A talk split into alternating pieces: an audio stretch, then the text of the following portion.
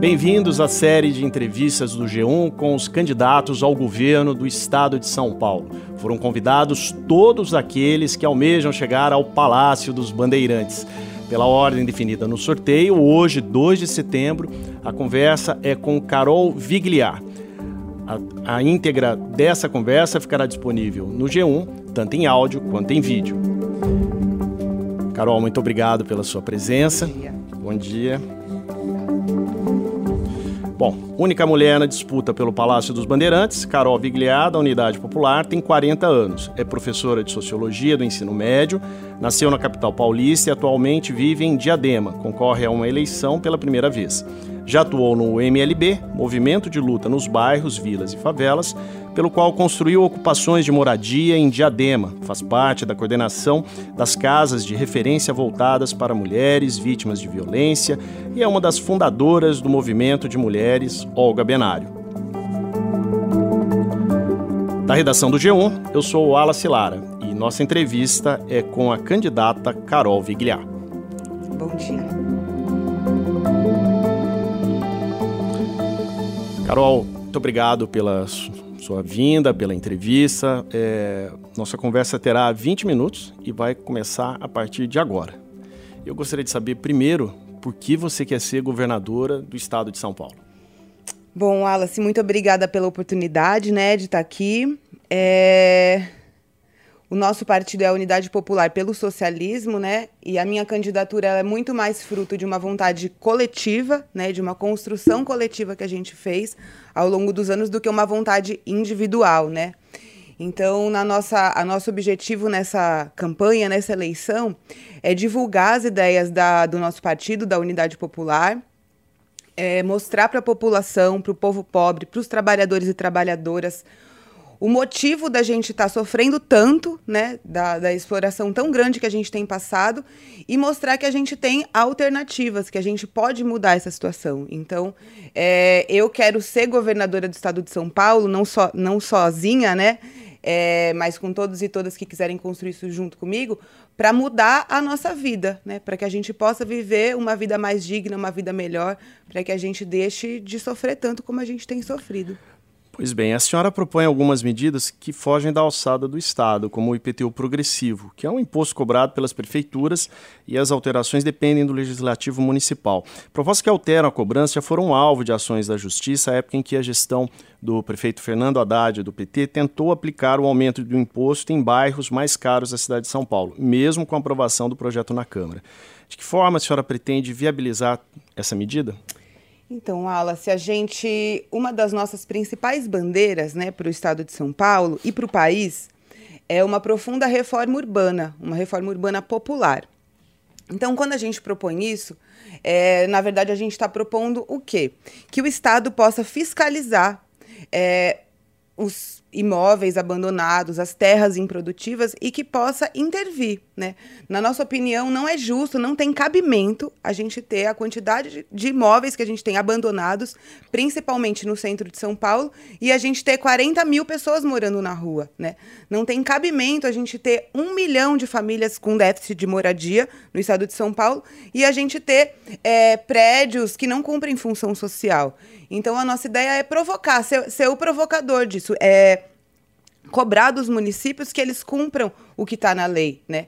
É, porque a gente acha que o Estado não precisaria construir mais moradia, até precisaria, mas se a gente conseguisse desapropriar a, os imóveis que estão improdutivos, que não cumprem função social, que ficam abandonados. Eu tenho certeza que muitas pessoas que estão nos ouvindo agora já circularam pelo centro de São Paulo, né?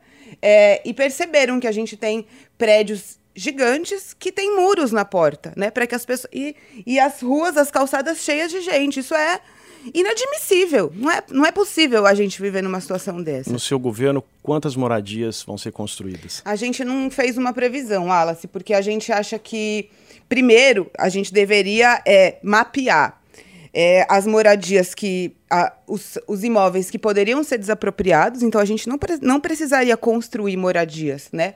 É, em segundo lugar, é, a gente, com o um aumento do salário mínimo, né, se o salário mínimo fosse de R$ 6.500, como o Diese sugere, muitos trabalhadores também não precisariam comprar uma moradia, poderiam pagar aluguel, né? Então isso exoneraria também do Estado. O Estado não precisaria construir mais casas. E aí depois disso, e, e além disso também, desculpa, a gente propõe suspender imediatamente todos os despejos, porque muitas famílias já têm suas casas, né? Não precisaria construir outras. Mas em quatro anos daria para acomodar ah, quantas famílias? A senhora, a senhora certeza, citou um número de um milhão de famílias aí no déficit habitacional. a gente poderia acabar com esse déficit habitacional se a, gente, se a gente suspender os despejos, se a gente desapropriar os imóveis vazios, se a gente é, é conseguir que os salários mínimos sejam valorizados, né, que os trabalhadores tenham um emprego, a gente poderia sim, se não zerar, quase zerar o déficit habitacional.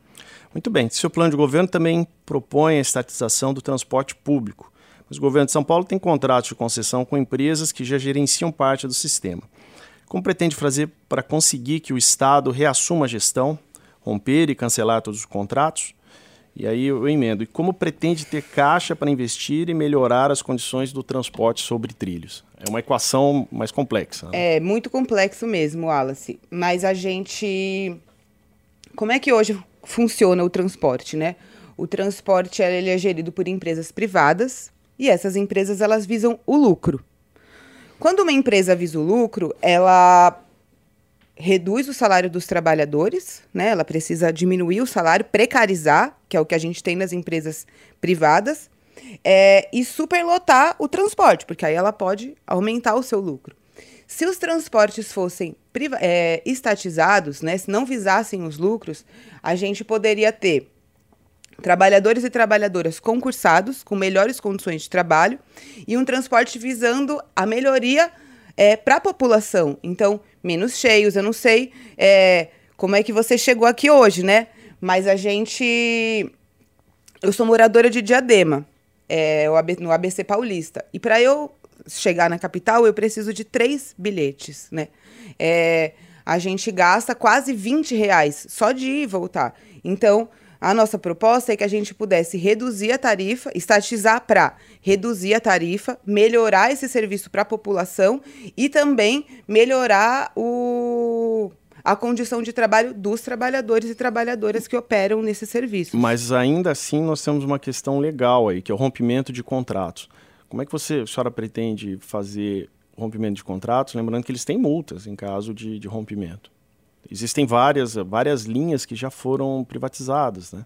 Que foram Sim, entregues aí. Que foram pra, entregues pra, de graça, pra, né? Empresas, o, né? É, é um absurdo, Wallace, porque o Estado constrói, investe bilhões, né, para construir é, metrôs, enfim, e depois entrega de mão beijada para essas empresas. A gente propõe romper esses contratos. Mas e aí, vai pagar a multa? É, em alguns casos sim e outros não, Wallace. Em outros não. O que a gente propõe é que a população, que o povo paulista é, governe. Então, a gente não vai fazer isso sozinho, né? A gente vai fazer isso com trabalhadores e trabalhadoras na rua, pressionando para que isso aconteça. Então, a gente é, romperia sim. Muito bem. Seu governo também propõe acabar com os lucros da educação. O que isso significa na prática? E, e não esclarece de que forma irá garantir vagas em, todos os, em todo o sistema de ensino público, além de remuneração, plano de carreira para educadores. Educação. Quais Isso. são seus planos? Para mim, esse é um tema muito caro, né? Primeiro, porque eu sou professora, dei aula vários anos na rede pública no estado, e eu também sou mãe de duas crianças que estudam na, na rede municipal. É, então, eu falo muito como uma professora e uma mãe de estudantes, né? Hoje, a gente tem no estado de São Paulo quase metade dos professores e professoras ter, é, terceirizados, né? Eles são categoria O, eles não passaram por concurso. Então esses professores eles têm um contrato de trabalho muito mais precarizado do que os, os professores concursados.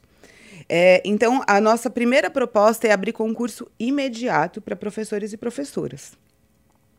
Segunda coisa, a gente tem é, as, as, salas de aula no estado, elas são superlotadas, né? Elas têm 30, 40 estudantes em cada sala. Isso não, não tem condição de um professor, uma professora dar aula, uma aula de qualidade para tantos alunos assim, né? Ainda mais jovens, crianças que têm energia, que querem correr, brincar. Então a gente também propõe é, a redução desses, desses alunos em sala de aula com a construção de mais escolas, né? O que o governo do estado tem feito hoje, Wallace, é fechado turmas, fechado salas, né? É, a, eles estão implantando as PEIs, que são escolas de ensino integral, que a gente não é contra, a gente acha que é importante as, a, a, as crianças e os jovens ficarem mais tempo na escola, mas essas PEIs elas têm fechado o ensino noturno de várias escolas, né? Tem tirado alunos pobres das escolas, porque muitos estudantes precisam trabalhar para ajudar as suas famílias. Então a gente também propõe que essas que as escolas sejam transformadas para que, que as PEIs possam ser implementadas. E por último, os professores e as professoras precisam ser ouvidos, né?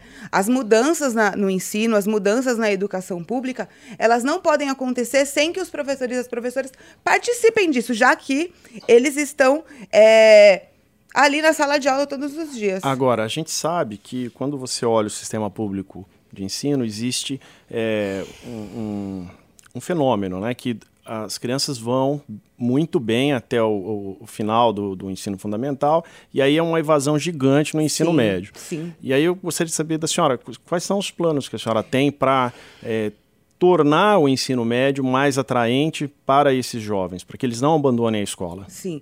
Quais jovens abandonam a escola, né? A gente precisa se perguntar. São os jovens mais pobres, são geralmente jovens negros e negras, né? É, e abandonam a escola para ir trabalhar ou porque a escola já não cumpre mais um papel na vida deles, né? Eles não olham para a escola e acham que a, que a escola faz algum sentido.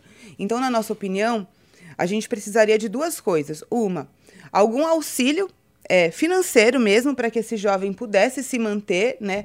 Que é, o que a gente chama no ensino superior de é, permanência estudantil, né? Então, esse jovem da escola também precisa disso. E, além disso, a transformação da educação. Né? A escola não faz sentido mais para eles. Então, é, a, a, gente é a favor, por exemplo, agora eles estão tentando implementar, fizeram a reforma do ensino médio e dizem que vão colocar ensino técnico junto, o que é mentira. Né? A gente é a favor, sim, do ensino técnico, inclusive eu acho que é, a gente, as ETECs são muito boas, os institutos federais também, a gente defende isso, mas que é, o ensino tenha, seja mais agradável né, para os estudantes, que eles tenham prazer de ir para a escola. E numa sala de aula com 40 alunos, que muitas vezes tem goteira, chove dentro, não tem laboratório, não tem biblioteca, não tem um espaço para praticar um esporte, isso não é uma escola agradável para esses jovens. Então a né? senhora pretende investir em estrutura. Com certeza, com certeza. E só, e só para concluir, não, pode, pode, pode fazer a próxima pergunta, mas senão eu vou tá, falar okay. só disso. É, Boa parte do sistema público de saúde é operado por meio de organizações sociais. Qual a sua opinião sobre esse sistema? Como pretende fazer para que o Estado reassuma as operações, fiscalizando e garantindo um atendimento célere e de qualidade? E como fará para romper com tais instituições? Nós estamos falando das OS. Né? Sim. Era o que eu ia falar antes e tem a ver com isso também. Em 2016, foi instituído no nosso país, né? Isso não tem a ver com o governo do estado, e sim com o governo federal, mas a emenda constitucional que impôs o teto dos gastos, né, para saúde e educação, congelou o investimento para saúde e educação para os próximos 20 anos. É, inclusive o nosso candidato à presidência da República, o Léo Pericles, ele defende a, a que esse teto seja revogado, né? Porque com isso a gente reduziu congelou os investimentos em educação e também em saúde. Então, essa seria uma medida que, com certeza, o nosso governo pressionaria, né, ajudaria a pressionar para que ela fosse revogada. Gente, nós somos contra as OS, né? A gente percebe que com, com, a, com a implementação das OS, gente, o que a gente tem hoje é uma uma a, a atenção básica, né? A saúde pública, ela tem é, não tem cumprido o seu papel. Na né? visão de vocês, nenhuma funciona bem. Não funciona, porque quando você coloca uma empresa privada para gerir a saúde pública, mais uma vez a gente volta na questão do lucro, do número. Então, aquele médico, ele precisa. Ele, ele tem um, um número de pessoas que ele precisa atender aquele dia, né? Então, o que, que a gente reclama? Eu uso o SUS, meus filhos usam o SUS. Você senta lá e é rapidamente já tem, ele já tem que atender o próximo, né? Então a gente propõe que isso seja revogado. É... A gente. Continue, por favor. Tá. Eu sou mãe, né? Ontem mesmo eu levei meu filho no médico e a gente não encontra mais os remédios que a gente precisava. Remédios comuns estão faltando no SUS, né? A gente, depois do, do, do, do que o, o, governo Bolsonaro tem precarizado cada vez mais a, o investimento na saúde. E isso, a, claro, impacta nos municípios ah, e no, no, Estado. Então, a senhora também pretende romper os contratos na com saúde? Certeza, Muito com bem. Certeza. Então, até agora, candidato, a senhora rompeu o contrato Sim. com as empresas de transporte, rompeu o contrato Sim. com as OS e contratou mais professores. Aí eu vou fazer Sim. uma pergunta que é um tema que é, me atrai muito. Como a senhora vai aumentar a arrecadação para fazer tudo isso Sim. que a senhora pretende fazer, que não é barato? As multas são altíssimas. Sim. O Wallace, a gente está no estado mais rico do país, né? É, o nosso, só que o nosso estado, ele deixa de recolher muito imposto dos mais ricos, né? Uma, uma das outras propostas que a gente defende aí, inclusive também na nossa campanha nacional, é a taxação das grandes fortunas. Quem ganha mais precisa investir mais no Estado. Não é justo, não é justo que nós, trabalhadores e trabalhadoras comuns, pessoas que usam o SUS, que usam o sistema de educação. Mas isso é uma decisão federal, né? Se a Mas- senhora for do governo, como é que a Mas senhora vai o, o conseguir? Estado de São Paulo, ele deixa de arrecadar, por exemplo, com, com impostos do- dos grandes hospitais que operam aqui. Ah, então a senhora pretende cobrar, os Cobrar, impostos de quem sim, está isento. Exatamente. Quem lucra mais precisa contribuir mais com a sociedade para que a gente possa investir nos sistemas públicos, né? Não faz sentido a gente entregar tudo para a iniciativa privada e quem pagar o pato ser- sermos nós, a população, a população comum. O que a gente propõe, Wallace, é que a população governe, né? Não estou propondo que a Carol Vigliar governe, não, a gente está propondo que o povo governe, que a Então, mas- população governe, que os serviços públicos sejam públicos de fato, que a educação ela vise a que ela seja pública de fato, que o a gente defende o SUS, a gente defende que a saúde seja pública e de qualidade de verdade. E as OS colocar a saúde na mão das OS não é ter uma saúde pública de verdade. Por conta da defasagem da tabela do SUS, eh, o Estado de São Paulo colocou esse ano um bilhão de reais para manter o atendimento. Sim. A senhora pretende aumentar o repasse desse valor e se, e se pretende para quanto? Sim, Wallace, a... o, o governo investe, mas como eu disse, o repasse do governo federal também não está vindo, né? E aí o governo não consegue repassar para cidades. E assim as cidades vão ficando sufocadas. Aonde eu moro mesmo, não tinha OS e agora vai começar é, abriram as portas para as OS porque a prefeitura diz que não tem mais condição de arcar, né? Então a gente precisa sim aumentar o investimento. E o que a gente está propondo, Wallace, é realmente é uma forma muito diferente do que a gente está acostumado a ver, né? É, nós achamos que o povo precisa governar, que os trabalhadores e as trabalhadoras precisam dizer o que querem, que os povos, que, que os homens e mulheres dos bairros digam qual é a necessidade daquele bairro, né? O que aquela mãe de família precisa, o que, que precisa melhorar no posto de saúde. E com esses serviços que deveriam ser públicos na mão da iniciativa privada, a gente não vai ter isso. Muito bem, a senhora é fundadora do Movimento de Mulheres Olga Benário, que organiza ocupações para acolher mulheres vítimas de violência e os seus filhos. Como avalia as delegacias de proteção à mulher? Que tipo de política pública na área de assistência e segurança pretende criar para ampliar e garantir o atendimento dessas vítimas? Tema segurança pública. Sim, o Wallace, é tema de segurança pública e tema das mulheres, né? Esse, essa, essas propostas que a gente é, fez, elas são baseadas na nossa experiência, na experiência da nossa luta enquanto movimento de mulheres, movimento feminista. É, hoje, a política pública que atende mulheres em situação de violência, ela é muito é, separada, né? Ela é como se fosse em caixinhas. Não existe nada que, que entenda a mulher na sua complexidade, que atenda a mulher. No estado de São Paulo, a gente tem só 11 delegacias da mulher que atendem 24 horas, né? E, e a delegacia é uma, uma das coisas que ajuda essa mulher. Então, a gente defende, a gente propõe é, serviços que acolham e atendam essa mulher em situação de violência, que prestem o serviço social, psicológico e jurídico à mulher e às suas crianças, mas que também é, ofereça uma habitação para que essa mulher possa ir com os seus filhos e filhas, que não seja provisória, porque hoje a gente tem alguns abrigos que a mulher que ela vai, ela fica escondida de dois a três meses e depois ela precisa ir embora. Então ela é a vítima e ela precisa se esconder, né? É, e as casas de passagem que são muito reduzidas. Então, com certeza, nós investiríamos nisso e em geração de emprego para essas mulheres em situação de violência. Porque muitas dessas mulheres não conseguem romper com o ciclo da violência porque não por questões econômicas. Mas né? como será a sua polícia? A sua polícia. A polícia, a polícia, do, a polícia do seu governo. Como é a, que ela vai ser? A gente a poli... Não em relação à questão das mulheres. A polícia. A polícia. Nós somos a favor da desmilitarização da polícia, né? A polícia hoje ela é ligada. A, a estrutura da polícia ela é muito ligada à estrutura do exército. É, então ela é uma polícia que serve para perseguir a população pobre. Hoje é isso que a gente tem, né? Então a gente pretende ter uma polícia que seja uma polícia comunitária, né? Uma polícia ligada aos trabalhadores e às trabalhadoras, aos bairros e não é, uma polícia que persiga a população de baixa renda, que é o que a gente vê hoje. Muito bem. O seu plano de governo propõe a criação de um regime alternativo de seis horas diárias, de modo a criar a possibilidade de dois turnos de trabalho nos dias úteis, aumentando a oferta de postos de trabalho sem redução de salários. Isso significa, candidato, que a equipe vai estar dobrada, correto? São dois turnos.